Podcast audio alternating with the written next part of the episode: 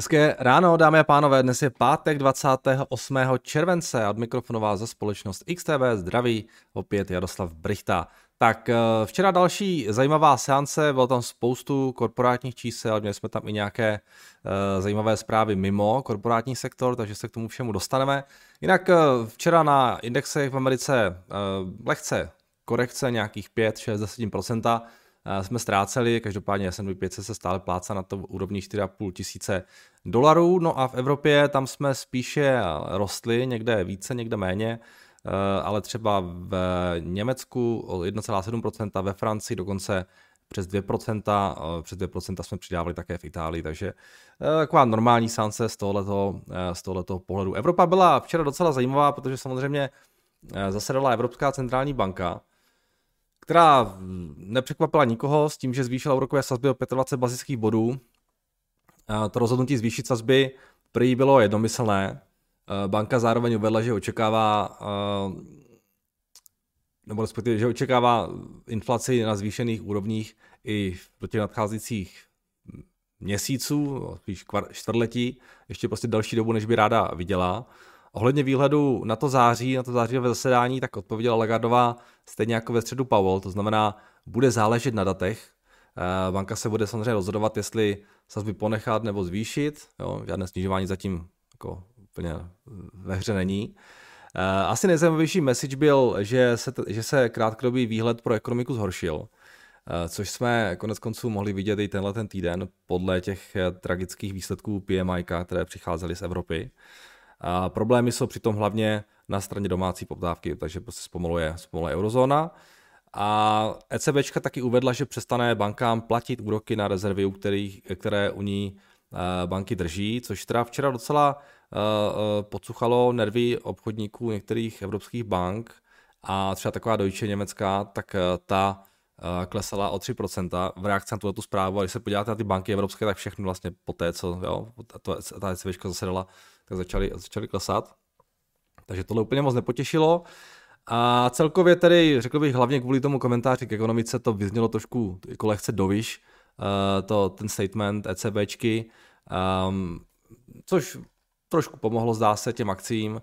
A když se podíváme na bondy, tak uh, tam ta reakce zase až tak velká nebyla, ty výnosy nepatrně klesly, ale něco úplně, úplně velkého.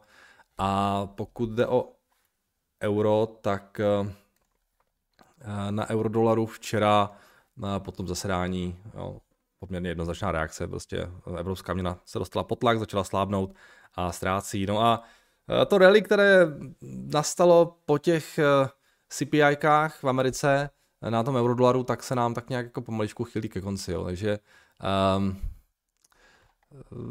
moc se moc se, moc se ten dolar nevzdává zatím, ale není k tomu zase podle mého názoru až tak velký důvod, protože jak říkám, no tak když začnou klesat ty sazby v Americe, uh, jakože asi začnou klesat jako první, tak s nějakým odstupem pravděpodobně začnou klesat také v tom zbytku světa, ale nebude to tak, že Amerika bude jediná, která bude snižovat úrokové sazby, takže nějaký jako short dolarů na základě toho, že Fed snižuje sazby, Uh, jako jo, ale asi nebude úplně nějak moc dlouhodobý, no, tak uvidíme, co se tady v tomto ohledu uh, bude dál odehrávat. Takže tolik ECBC. Potom druhá věc, která byla docela zajímavá, tak eh, bylo makro z Ameriky, protože Amerika nám zveřejnila výsledky Výsledky HDP, eh, které překvapilo, americké HDP rostlo eh, v tom druhém čtvrtletí o 2,4%, čekalo se 1,8% a v tom Q2, tak Q1 to byly 2%, takže docela pěkný report. K růstu přispěly hlavně vyšší spotřebitelské výdaje, takže to vypadá, že ta recese, která tu měla být už před rokem pořád mrcha, prostě nechce dorazit. Uh, takže ať je soft landing zatím, tak to by bylo taky docela fajn, i když fajn jak pro koho, protože zase, jo, čím silnější ekonomika, tím pomalejší, nebo tím nižší ochota Fedu snižovat sazby, a už jsme se to o tom tady bavili vícekrát, jo, ty vyšší sazby, uh, ačkoliv se zatím zdá, že ten trh to zvládá v pohodě, tak uh, se klidně může stát, že se jednoho dne probudíme a dozvědíme se, že, se to, že to zase až tak v pohodě nezvládal. Takže uvidíme, co tady v tomhle ohledu se bude dál eh, odehrávat, ale zatím prostě ta ekonomika drží jako velmi dobře a dokonce zrychluje, takže, takže fakt tady co se nějak úplně se nepovedla. No a potom ještě jedna věc eh, docela zajímavá, Uh, protože včera americká centrální banka, FDIC a OCC konečně zveřejnili ty velmi očekávané nové pravidla pro bankovní regulaci, na které čekali všechny banky a jejich investoři. No a je to samozřejmě o tom zvyšování kapitálu, protože banky z aktivy nad 100 miliard dolarů budou muset díky nim navýšit svůj kapitál v průměru o 16%. Osm největších bank bude muset kapitál navýšit o nějakých 19%, zatímco banky s aktivy mezi 100 až 250 miliardy budou muset, eh, miliardami budou muset kapitál navyšovat o, o 5 a více eh, procent. Takže čím větší, tím více musíte navýšit eh, kapitál, ale všechny banky budou muset navyšovat na těch 100 miliard a některé ty středně velké banky v podstatě na tom kapitálu už budou na takové úrovni, na jakém před touhletou regulací prostě byly ty velké banky. Ke změnám došlo jinak také v oblasti výpočtu váhy rizikových aktiv, nebo by mělo dojít, ještě to není úplně definitivní všechno, které jsou zase rovněž podstatnou částí pro výpočet minimální výše kapitálu. Co jsem tam měl, tak větší nároky budou kladeny i na banky, jejichž jádro biznisu není nutně na straně úvěrů a mají více příjmů z poplatku. To je docela zajímavé. Jo, jedná se prostě o třeba banky zabývající se nějakým wealth managementem nebo nějakým bro, nějaké brokerage banky. Jo, jo. S tím, že třeba ten wealth management eh, je teď teda by měl být považován za provozní riziko, které může mít za následek velké ztráty v případě, že má banka špatně nastavené vnitřní kontrolní mechanismy. Jo, Credit Suisse by mohla povídat o tom, eh, kdyby teda ještě existovala. Takže tohle je taky docela, docela novinka. Uh, Jo, teda nepotěší asi různé Morgan Stanley, Goldman Sachs, jo, uh, Charles Schwab a tak dále. A potom uh, jo, no, no, vlastně tohle, jsou, tohle je zhruba asi tak toto jádro s tím, že uvidíme, jaký jako definitivně ty pravidla budou nastavená, tam je ještě nějaká prostor k tomu, aby se vyjádřili a tak dále. Uh, samozřejmě banko, bankéřům se to nelíbí, jo. Takže těm se to moc nezdá, um, ale nic s tím asi moc neudělají.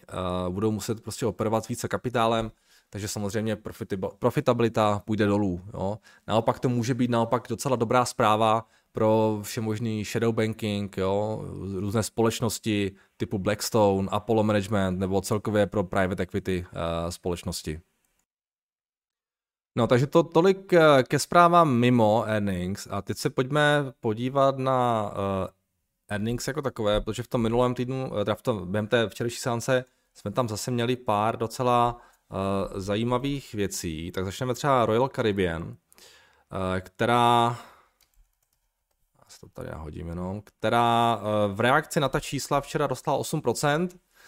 Uh, nejenom, že v pohodě překonali konsenzus uh, analytiků, tržby jim rostly meziročně o 61%, ale zároveň docela výrazně zvýšili guidance na letošek, Eh, nově čekají zisk na akci kolem 6,1 dolarů, zatímco dřívější guidance byl 4,6, takže výrazné zvýšení uh, guidance na tom bottom line. Takže výletní lodě jsou zpět, baby, a celý ten travel sektor s nimi. Uh, bohužel ale samozřejmě teda ten dluh, co nabrali během covidu, znamená, že vydělávají hlavně na věřitele a nikoliv na akcionáře, takže um, jo, tomu segmentu se daří, ale je tady potřeba spousta, spousta peněz narvat do splácení toho dluhu. Eh, potom jsme tam měli včera také společnost Chipotle, jedna z takových těch větších pozic eh, a eh, byla Akmana. Ti se včera propadli o 10%, tržby teda jim rostly pomaly, než se čekalo, ale rostou pořád pěkně nějaký 13,6%. Trochu mají prý problém s rostoucími náklady, ale jinak ta čísla vypadala docela hezky. Každopádně, když se podíváte na ten multiple, tak eh, se prodávají na úplně šílených 45 eh, násobků earnings, takže prostě ta akcie, přestože ty výsledky byly eh, relativně v pořádku, tak vlastně nebyly úžasné a proto ta akcie klesla zdá se o 10%. Potom z těch fast food chainů včera reportoval třeba taky McDonald's, ten nakonec rostl o nějaké procento, tam to nebylo nějak, nějak velké ty pohyby. Eh, ten taky jo, v pohodě překonal konsenzus na top i bottom line a, a prý pracují na nějakém novém eh, formátu fast foodu, který má být menší než ty klasické prodejny, testují to na několika trzích, tak uvidíme, eh, co z toho nakonec, nakonec vyleze. Každopádně tady růst tržeb nějakých 13%, net income nějaký 3 miliardy, jo, ale taky ten multiple tady není úplně žádná sláva. No a uh, trošku se zastavíme u Comcastu, ten jsem se tak jako včera díval trošku víc, protože mě zajímal.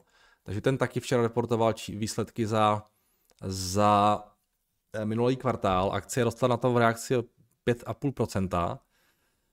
Um, Comcast je vlastně společnost, která má pod sebou spoustu věcí, dělají broadband, dělají wireless, dělají kabelové televize, do toho mají ty studia Universal, mají televize, CNBC, NBC a tak dále. Mají ještě do toho parky, takže je to takový jako velký, velký mediálně, jo, telko, já nevím, cable, jo, prostě takový, taková, taková velký konglomerát. No a co se týče tady jejich výsledků, tak ta Connectivity and Platforms, kde právě mají kabelovky, broadband a wireless, tak, uh, tak na tržbách uh, stagnovaly. Lidi jim docela odcházejí, třeba segment kabelové televize ztratil přes uh, 500 tisíc zákazníků v tom minulém čtvrtletí. Víte si, že oni mají nějakých třeba 15 milionů lidí a ztrácí 2 miliony na run rate ročně. Jo, takže to je docela brutální. Eh, každopádně zachraňuje jim to broadband, broadband který je to internet a wireless, který jim docela drží a roste případně. A tam taky, a taky to, že eh, zvyšuje, zachraňuje to, že zvyšují ceny a mají vyšší ARPU. Takže ty revenues byly plus minus stabilní v tomto segmentu. Eh, potom mají ten content experience, to je docela zajímavé, tam mají ty klasické televize, ale mají tam i třeba ten Peacock, což je vlastně ta jejich streaming alternativa. A tady um, právě ta služba Peacock to docela táhne, zatímco ty klasické televize zaostávají, každopádně Peacock eh, roste na tržbách o nějakých 85%, mají 24 milionů subscriberů, takže ty média v podstatě stagnují díky tomu, že ten Peacock to, to docela táhne. A pak mají studia, uh, tam teda v Q1 měli silnou, protože, nebo Q2, protože tam měli ten film Super Mario Bros. Nevím, jestli jste někdo byli s dětma, nebo jste to viděli vy. Každopádně mě docela překvapilo, že Eh, tenhle ten uh, animovaný film vydělal uh, na celosvětovém box office 1,3 miliardy dolarů. Je to druhý nejúspěšnější animovaný film v historii po Frozen od Disney. No, takže tohle jim docela, docela pomohlo. A teďka tam ještě mají Oppenheimera, což by mělo být taky docela pěkný windfall pro ně. Takže tohle jim docela pěkně šlapé. A pak má ještě taky hezké ty, ty zábavní parky, které jim rostou na tržbách jako nějaký 22%, takže uh, ta čísla byla, řekněme, docela dobrá, i když teda uh, ty ten wireless, uh, jo, uh, hlavně teda ty kabelovky docela problém.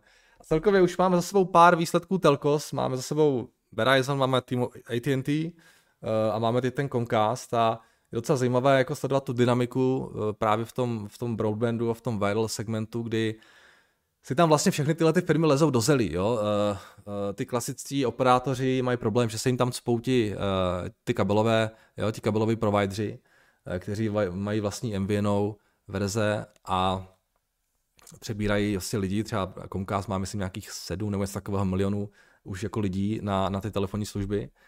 A a proto zase tady tyhle ty velké, uh, jo, AT&T a Verizon se cpou tady těm kabelovkám do biznesu v poskytování internetu, ty mají zase ten fixed wireless, jo, a taky ještě dělají svůj vlastní fiber, jo, takže všichni hrozně moc staví, všichni strašně moc investují, aby si lezli všichni do zelí, jo, a celý ten sektor je tak trošku v kleštích, jako momentálně, jo, takže není tam úplně pěkná dynamika v tomhle segmentu a, a uh, jo, uvidíme, kdo z toho jako vyjde, vyjde jako vítěz, ale připadá mi tak, takový závod ke dnu prostě. Jo. Všichni uh, jo, si přebírají lidi, uh, strašně investují, zadlužují se. Um, jo, nenáhodou AT&T potom taky prodalo to VBD, aby měli nějaký prachy na, na uh, rozvoj té infrastruktury. A bude to stát ještě spousty miliard dolarů a vidíme vlastně, kdo, kdo nakonec tady jako, jo, a bude to stát spoustu miliard dolarů, a, ale všichni zase budou na tom samém místě, kde byli předtím. Prostě, jo. Tam asi nebude jako docházet nějakému velkému přelévání klientů ale více mi to všichni dělají, protože to dělá ti, dělá, dělá ti ostatní a kdyby to nedělali, tak uh, budou přicházet do klienty, takže uh, o zákazníky. Jo. Takže uh, fakt zajímavá dynamika v tomto segmentu, se zvědavý na tom, kde, kde, kde budou tyhle ty firmy třeba za pět, za deset let. Um, takže každopádně Comcast včera plus 5,5% díky těm svým číslům. No a potom ještě jedna věc, teď čerstvá, a to je Intel, protože Intel, věřte tomu nebo ne, já tomu skoro, vypadá to skoro neuvěřitelně, ale v aftermarketu po zveřejnění výsledků rostly o 8%, takže opravdu první report za já nevím jak dlouhou dobu, možná fakt jo, za nevím, tři roky nebo něco takového možná, kdy Intel nějak jako výrazně roste v reakci na ty své výsledky. Um, Tady je máme, uh, na tržbách uh, tržby měly 12,9 miliardy, uh, klesly o 15% meziročně, hrubé marže 35,8, ty klesly taky. A když se podíváme segmentově, tak uh, client computing, uh, to jsou vlastně jako PC, tak jsou meziročně 12% minus, data centra jsou meziročně 15% minus, network and edge meziročně 38% minus, Mobileye stabilní a ta jejich nová sekce Foundry Services, ta je docela malá, tak roste o 300%. Takže takže takhle na ten první pohled to nevypadá nějak dobře, každopádně oni překonali eh, tržby, překonali EPSK a hlavně dali eh, lepší guidance. Eh, nově a teda ještě, ještě řeknu jednu věc, eh, přestože jako ty tržby meziročně klesaly, tak, mezi, tak sekvenčně rostly, jo, což bylo trošku překvapení a hlavně dali nový guidance, ve kterém počítají s tím, že ty tržby by měly být nějaký 12,9 až 13,9 miliardy, s tím, že 12,9 to byl vlastně ten, ty současné tržby, jo, takže v podstatě počítají s tím, že mohly být až o miliardu výš na tom příštím čtvrtletí. Zdá se, že ten sektor hlavně PC se začíná trošičku zvedat, Uh, taky počítají s tím, že ta profitabilita poroste, uh, hrubé marže mají být 39%, Eh, byly nějakých 36 v té Q1, takže, no 35,8, 35,8. Takže ten guidance vypadá docela pěkně, oni eh, mají nějaký programy, které měly ušetřit letos až 3 miliardy dolarů na úsporách, takže uh, to bottom line by se taky snad mělo zlepšit a ten trh uh, zdá se uh, má radost. Má radost z toho, že ten guidance šel, šel nahoru a ten, ten, ten, ty, ty hrubé marže, že by se měly začít trošku stabilizovat, takže Tohle bylo nakonec docela fajn, přestože takhle na ten první pohled ta čísla jako moc hezky nevypadají, jo, když se podíváme ty propady eh, meziročně. Takže Intel po včerejšku také v plusu, uvidíme teda, jestli to vydrží i do toho otevření uh, burs. No, eh, pojďme se podívat ještě na uh, S&P uh, sektorově, co se tam dělo a na ty jednotlivé společnosti další. Takže nejvíce nám včera ztráceli Real Estate Utilities Financials, ty šly přes procento dolů, jinak Eh, jediný sektor, který rostl, bylo Communication Services a sektorově, teda eh, z jednotlivých společností, když se podíváme, tak nejvíce nám rostly Align Technology, Textron, Lam Research, Royal Caribbean, Comcast, Micron, KLA, ty, ty semiconductors taky docela hezky rostou a potom Intelu si myslím, že můžu teďka taky jdu z Meta, včera přidala teda 4,4 nakonec procenta jenom.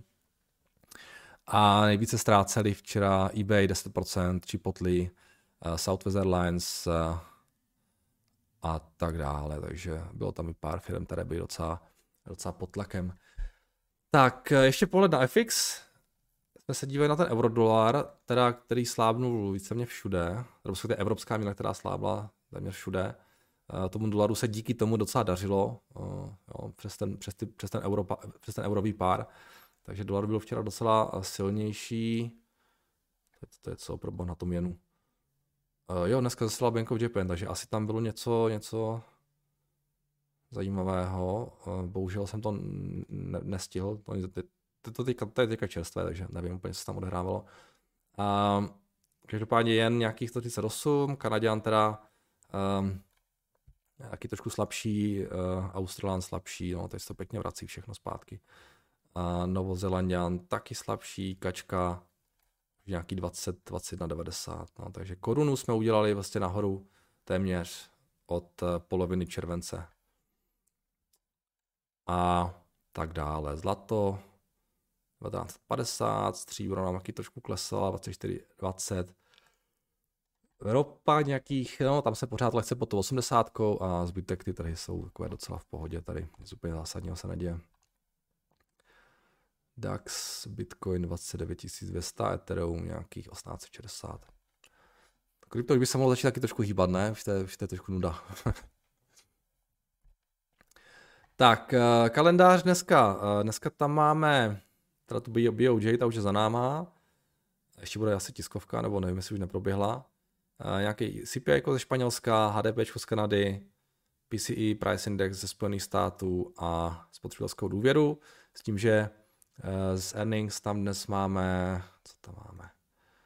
Exxon, uh, Procter Gamble, Chevron, Charter bude ještě reportovat, AstraZeneca a nějaké další společnosti, takže to může být potenciálně taky zajímavé.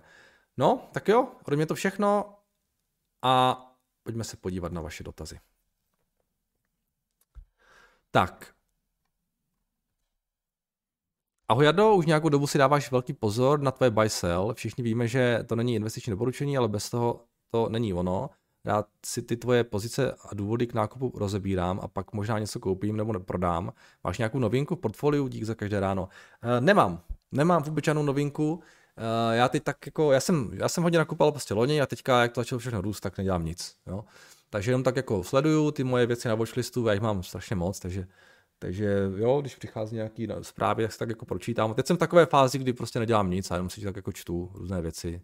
Uh, uh, jo, z těch, dívám se, co se děje v těch firmách, třeba které mám nebo které nemám a nedělám vůbec nic. Takže ten trh není úplně, jo. Já jsem, prostě, to jsem chtěl, to jsem koupil a, a teďka teď čekám, jo.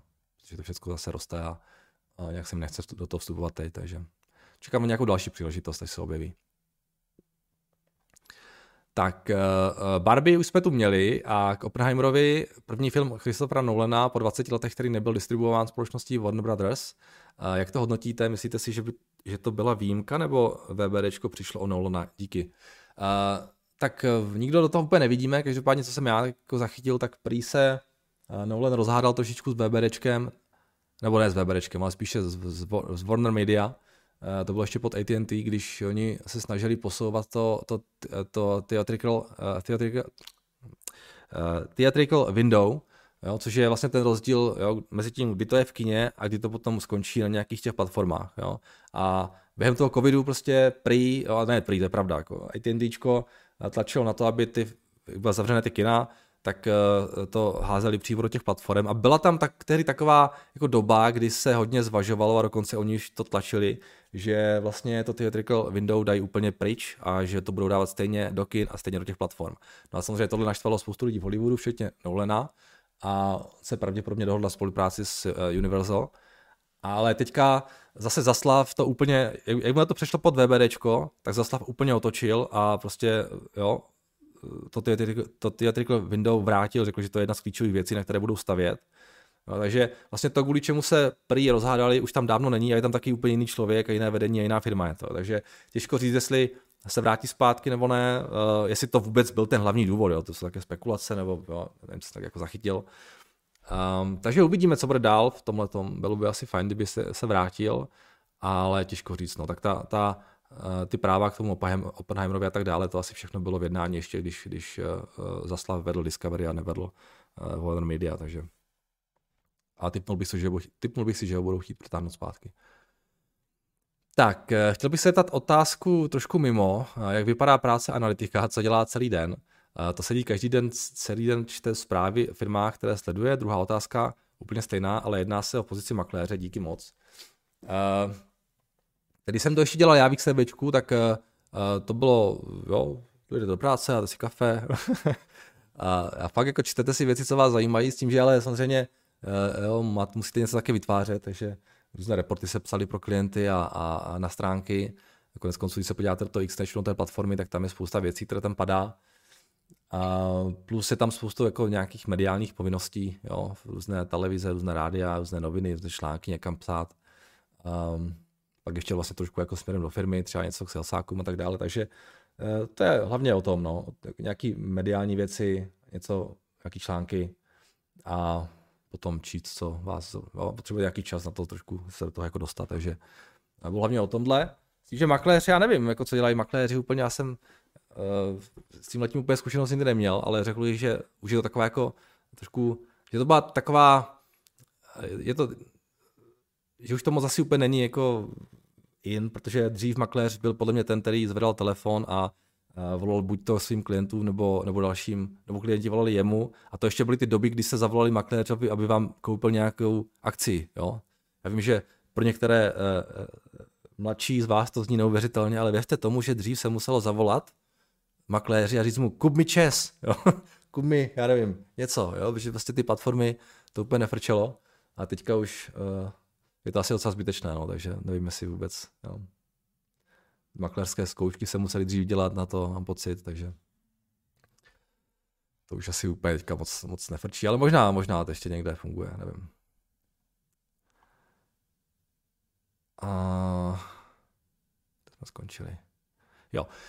Ahoj Jardo, Ako je prosím možné, že když eh, po oznámení dílu s Amazonem odpísal věci jako 6%, myslíš, že byl len krátkodobý sell the news efekt, když a když má už nejhorší za sebou. Uh, buy the sell the news asi, to už to bývá. Uh, když nejhorší za sebou, to si ještě určitě nemyslím, protože samozřejmě ještě je spoustu překážek před nimi. A to, že jako jsem na tom Amazonu a že Amazon prodává jako postpaid služby je fajn. Uh, každopádně uvidíme, kolik lidí si to koupí a, a, a navíc ta, ta provázanost s Amazonem ještě není úplně jako nějak, oni zatím jenom prodávají, ale všechno jde přes Dish vlastně, jo, takže žádné zařazení do Prime, nic takového tam není zatím, jo, takže to je takové, jako je to pomoc, ale jo, zdá se, že se ty firmy nějak jako k sobě přibližují, ale Amazon si podle mého názoru nechává otevřená dvířka tak ještě uh, uh, jinde, jo. Amazon chce být cloud provider pro, pro velké telcos, a jestli chce být uh, cloud provider pro velký telcos, tak asi těžko jim může nějak jako konkurovat. Takže tam je taková jako zajímavá jako dynamika, a samozřejmě ty velké telko jsou velmi nedůvěřivé vůči Amazonu, protože jo, eh, je to, on, Amazon je někdo, kdo kdyby chtěl vstoupit do, do, do telko, tak tam udělá strašně jako chaos. Jako, jo. Takže být u něho na cloudu, jo, taky. Takže oni tak našlapují a celý ten, celý ten, celý ten space je jako strašně, jako řekl bych, napjatý.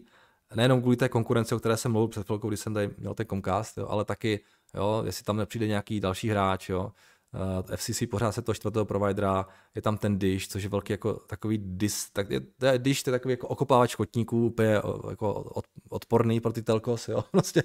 takže, takže jo, uh, tam se děje jako spousta věcí a, a Amazon to je určitě pozoruje a, a uh, sám se rozhoduje, jakým způsobem bude figurovat jo, v tomhletom, v tomhletom segmentu a, a ta spolupráce s Dish jako je tam nějaká, protože samozřejmě když je taky na jejich, jejich cloudu, na wws je to první operátor, který vlastně eh, čistě na cloudu, takže z nejhoršího venku určitě ještě nejsou. Jo. Takže řekl bych buy the rumor, sell the news prostě v tomto případě. tak, kde jsme, kde jsme dál? Uh, jo, tady. Ahoj Jado, chtěl bych se zeptat na tvůj názor ohledně ceny akcí Česu. Mám tam hodně zainvestováno a plánuju ještě výrazně pozice tam rozšířit. Uh, letos vypláceli jako dividendy a Čes už je v top 10 energetických firm v Evropě. Zajímá mě tvůj názor na cenu a nějaký názor ohledně budoucnosti. Děkuju. Uh, doporučuji vám, puste si naše poslední povídání o trzích s Petrem Horáčkem, kde jsme to fakt jako probrali. No. Od té doby se nic nezměnilo. No. Takže mrkněte na to to bude nejjednodušší. A když tak se doptejte třeba potom něco, ale já říkám, já nejsem nějaký jako odborník zase jako na čes, jo. A tak nějak pozor. Mně se ta firma moc nelíbí, ale prostě nelíbí se mi jako principiálně, jo. Um, uh, než bych měl nějak úplně super silný názor na to, jaký budou schopni dělat cashflow a ceny elektřiny a tak dále. Takže um, mrkněte na to povídání. Tak Ojado, po jakých akcích alebo sektorech se teda pozeráš? Vela akcí vystřelilo a rád by som vybral zisky a investoval do něčeho eh, podhodnoceného, ale nič takého nemůžem najíst. Děkuji za ranní komentáře. Um, já si myslím, že jsou pořád nějaké věci. Um, třeba se díval zase trošku s odstupem na ty věznice eh, v Americe soukromé. Uh, ta si myslím, že ta story tam pořád jako docela intakt, když ta cena akcie se nikam nehýbá, ale ty aktiva uh, si myslím, jako v tom balance sheetu jsou docela pěkná. Pokud by to dál rozprodávali, tak nějaká value pro akcionáře by tam mohla být odemčena. Jo, takže uh, řekl bych nějaké firmy, které třeba mají víc dluhu, uh, mají nějaký biznis, který jo, prostě je trošku neoblíbený. Jo. Probírali jsme taky na tom povídání třeba ty, ty, ty firmy, ty tabákové společnosti, jo, to je taky taková pěkná story, možná, možná samozřejmě. Jo. Um, takže spíš jako tím letím směrem, ale že bych měl úplně potřebu tam teďka něco jako velice nakupovat, to přiznám se nemám, jo, ale uh, říkám, já, já prostě ten můj styl je takový, abych tyhle ty problémy nemusel řešit, jakože teď, teď co prodat, abych zase něco mohl koupit. Já prostě kupuji firmy, které chci mít dlouhodobě a tím to pro mě hasne, jo. Abych teďka něco jako prodával, že to vyrostlo a teďka přemýšlel, kam to naspat. Prostě já, asi jo, možná to někdo, někdo umí, já to neumím. Já prostě chci mít jednu firmu, v té být dlouho a vidět nějaký výsledek. Jo. A, a neřešit tady tyhle ty výkyvy, protože prostě je to jenom zbytečně jako nějaká kapacita, kterou by mi to zabíralo a stejně si myslím, že bych žádnou jako nějakou závratnou výsledku nedosáhl díky tomu. Že bych z jedné hromádky dával na druhou pořád takhle do kolečka. Myslím si, že jedna by mě to nebavilo a hlavně si myslím, že, že bych jako tam neměl žádnou přidanou hodnotu. Takže já to mám, já, já si to snažím udělat maximálně jednoduše. Tak, eh, dobrý den. Eh, Barbie vydělal po celém světě už pro mě neuvěřitelných 430 eh, milionů dolarů a to při pohledu na sály v českých kinech nejsme u konce. Nedávno až postrop, tomu narváno až postrop a to i ve všední dny. Viděl jste již některý z filmů Barbie nebo Oppenheimer? Jak je hodnotíte, po případě máte plánu jít do kina? A za druhé, četli jste jsem ohledně Nolana a, a je pravda, že se rozhádal s Warner Brothers ještě ve chvíli, kdy to bylo pod AT&T a tež jsem našel, že Zaslav se ho snaží přetáhnout zpět. Že to je tež pro Theater Experience. Jo, jo, to jste četl to samé, to samé, co já, víceméně v tomto případě. Co se týče toho prvního dotazu, tak jestli Barbie nebo Oppenheimer, neviděl jsem ani jedno.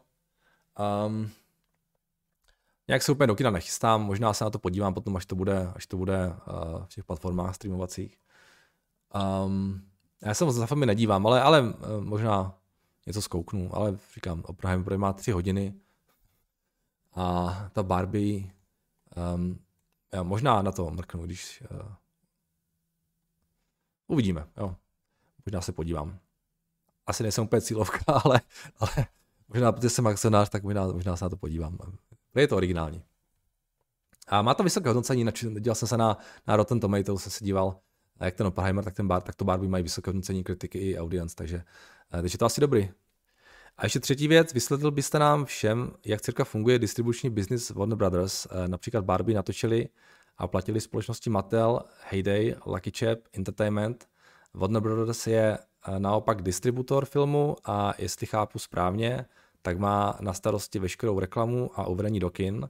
Za, za to dostane předem domluvená procenta, někdy jsem četl, že 10 až 50% net box office, což je gross box office minus náklady. Jak to plus minus funguje? Předem děkuji. Georgi, to je velmi, velice dobrá otázka. Já, to je jedna z věcí, kterou já si chci určitě zjistit, ale prostě jsem se k tomu ještě nedostal. Eh, samotné mě to taky zajímalo. Myslím si, že spousta těch věcí není úplně jako veřejných a může to být hodně jako eh, různé film od filmu, s tím, že třeba konkrétně ta Barbie jako je extrémně specifický příklad. Ale fakt, že zhruba tak, jak to píšete, to je, jo. Firma je odpovědná za distribuci, za natáčení firmu a za marketing, jo. Ale um, Jo, ten marketing třeba v případě té Barbie může být jako klidně stejná, stejná, stejná částka, za jakou za ten film, jo? takže ten, ten, ta kampaň byla fakt velká.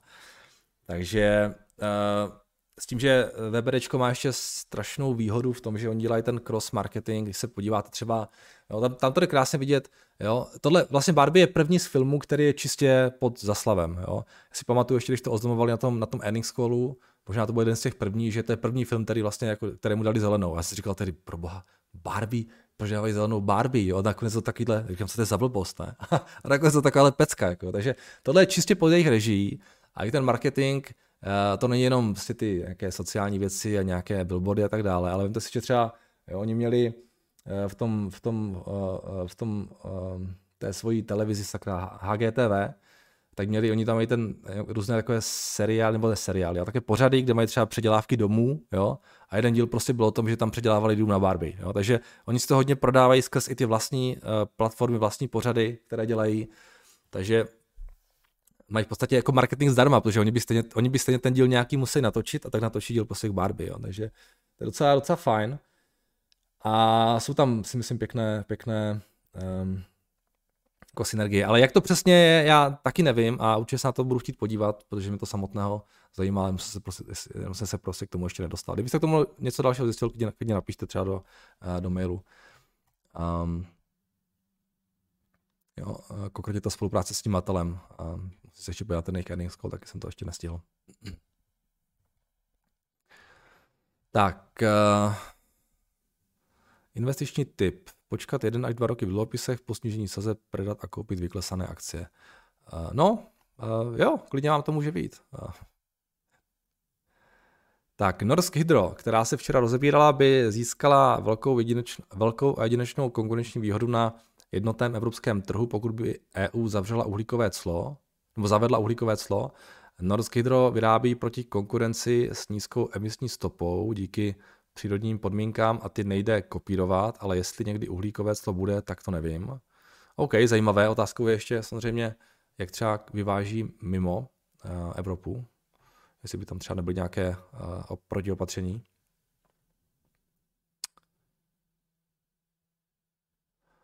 Tak, dobrý den, dal som začátečnickou otázku hodem price earnings ratio, například Vonovia ho má negativně, čiže mala mať negativní zisk, vyplácá však zajímavou dividendu, z čeho ju potom vyplácá.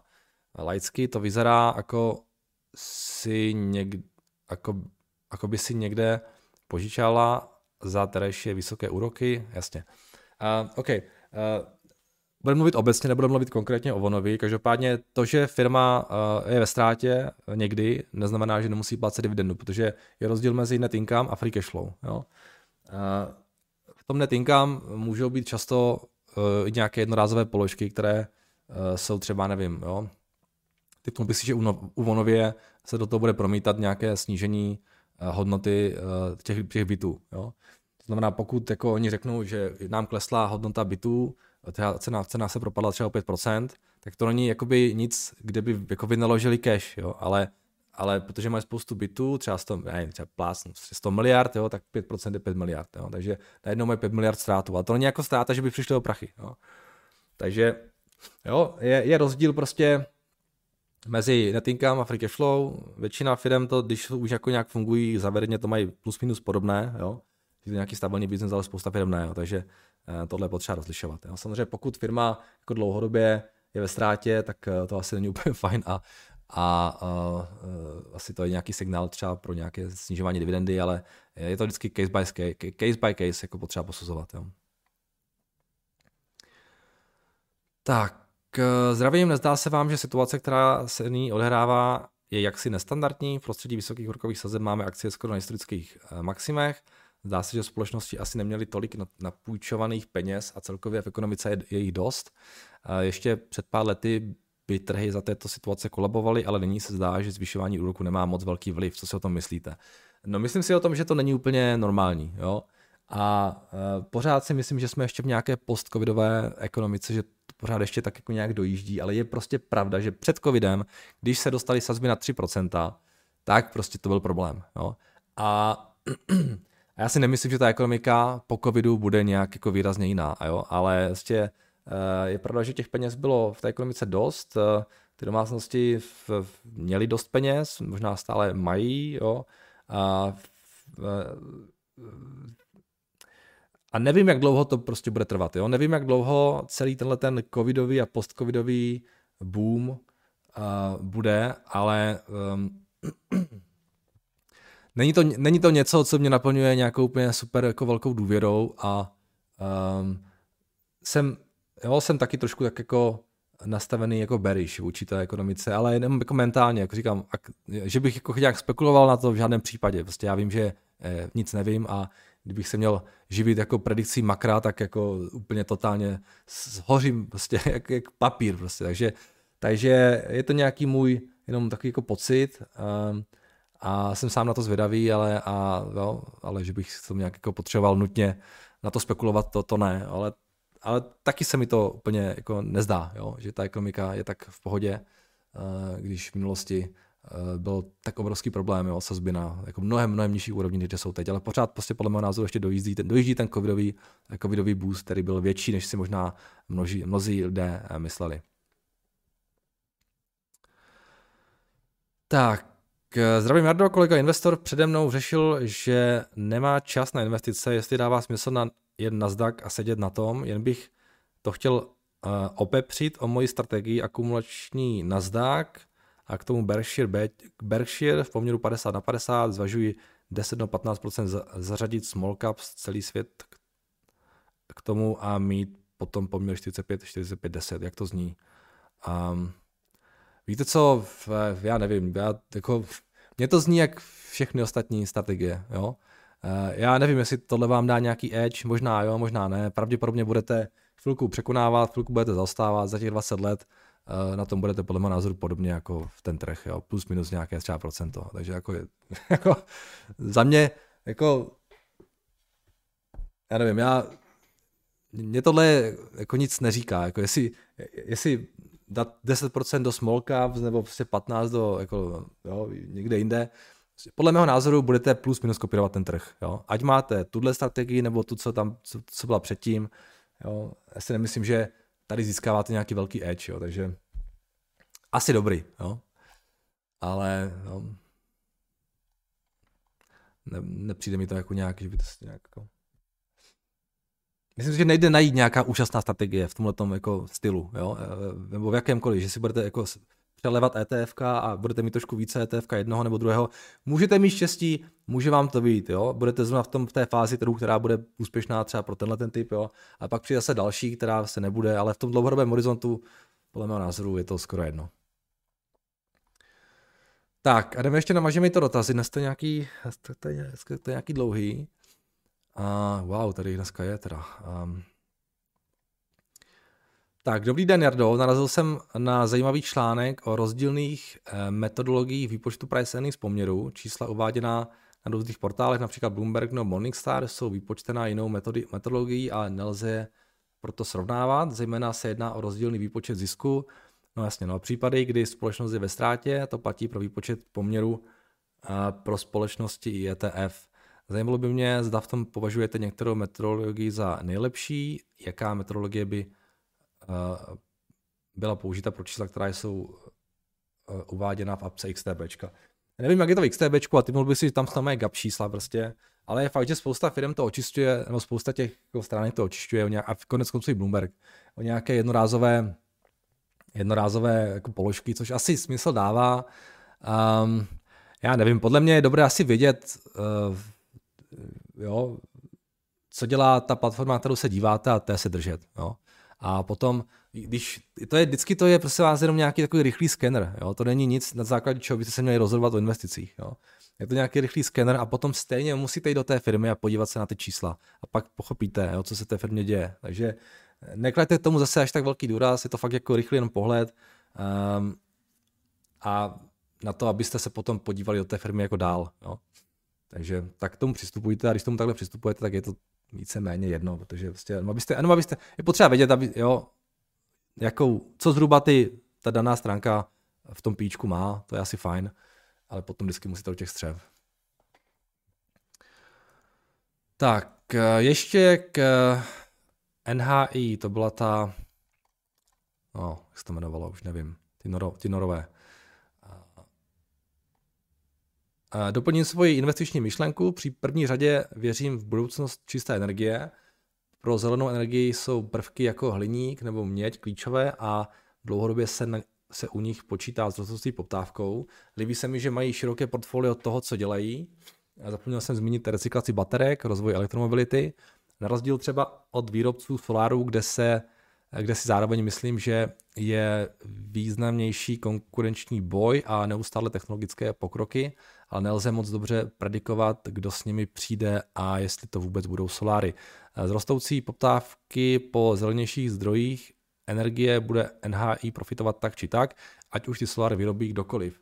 Sami se snaží o udržitelnost, podporují myšlenku cirkulární ekonomiky, která eh, není jen eco-friendly, ale dává také smysl z finančního hlediska, což hodně lidí přehlíží. Tak mi přijde fajn, že se začátkem války na Ukrajině rostoucích cenách energie energeticky pokryjí svou výrobu sami.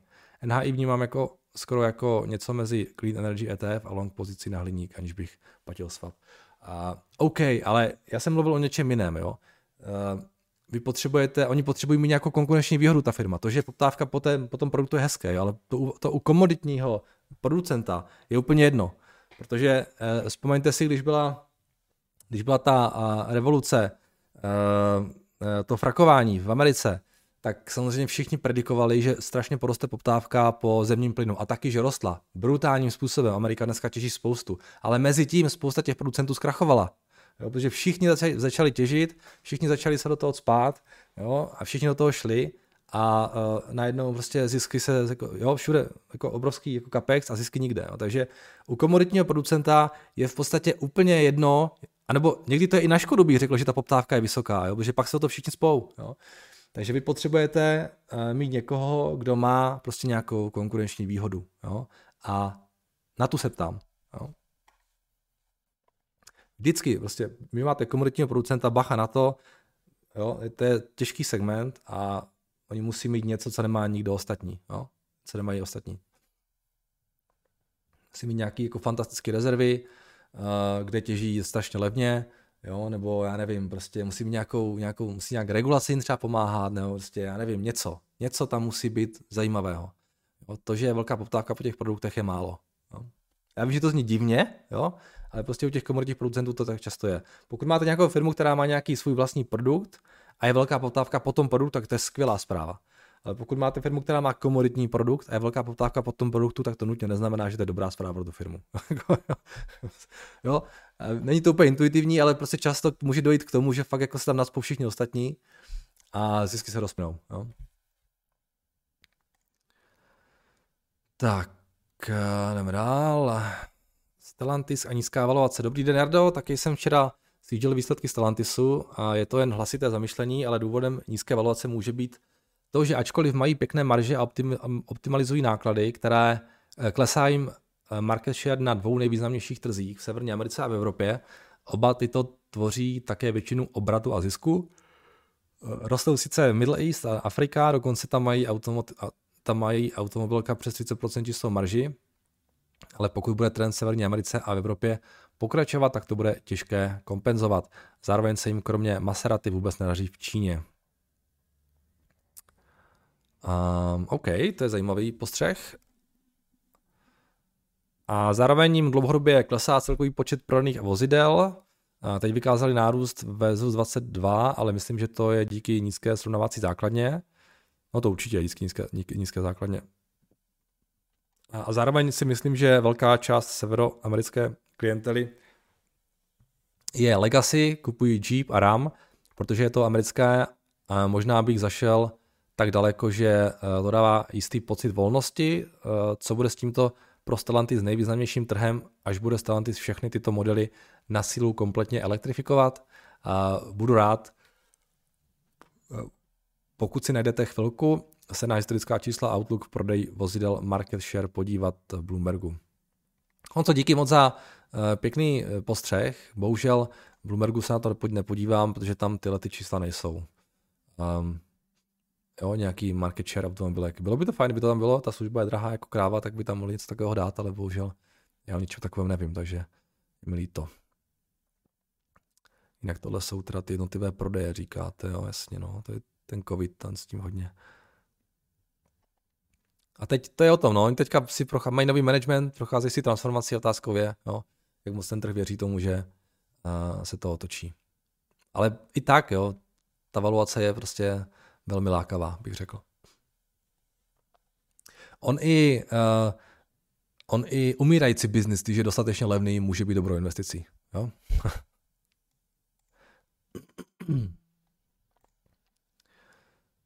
tak, uh,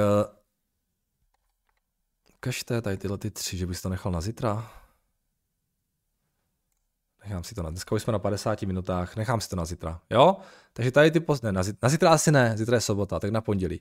Takže uh, vás tři uh, přesouvám na pondělí, nebuďte smutní, určitě se k vám dostanu. Takže ode mě to pro dnešek vše, dámy a pánové, děkuji za pozornost, užijte si víkend, má pršet, uh, takže budeme asi, já nevím, co dělat, budeme doma dívat se na Barbie, budeme třeba na Oppenheimera do kina. No, užijte si víkend a zase v pondělí uh, naslyšenou.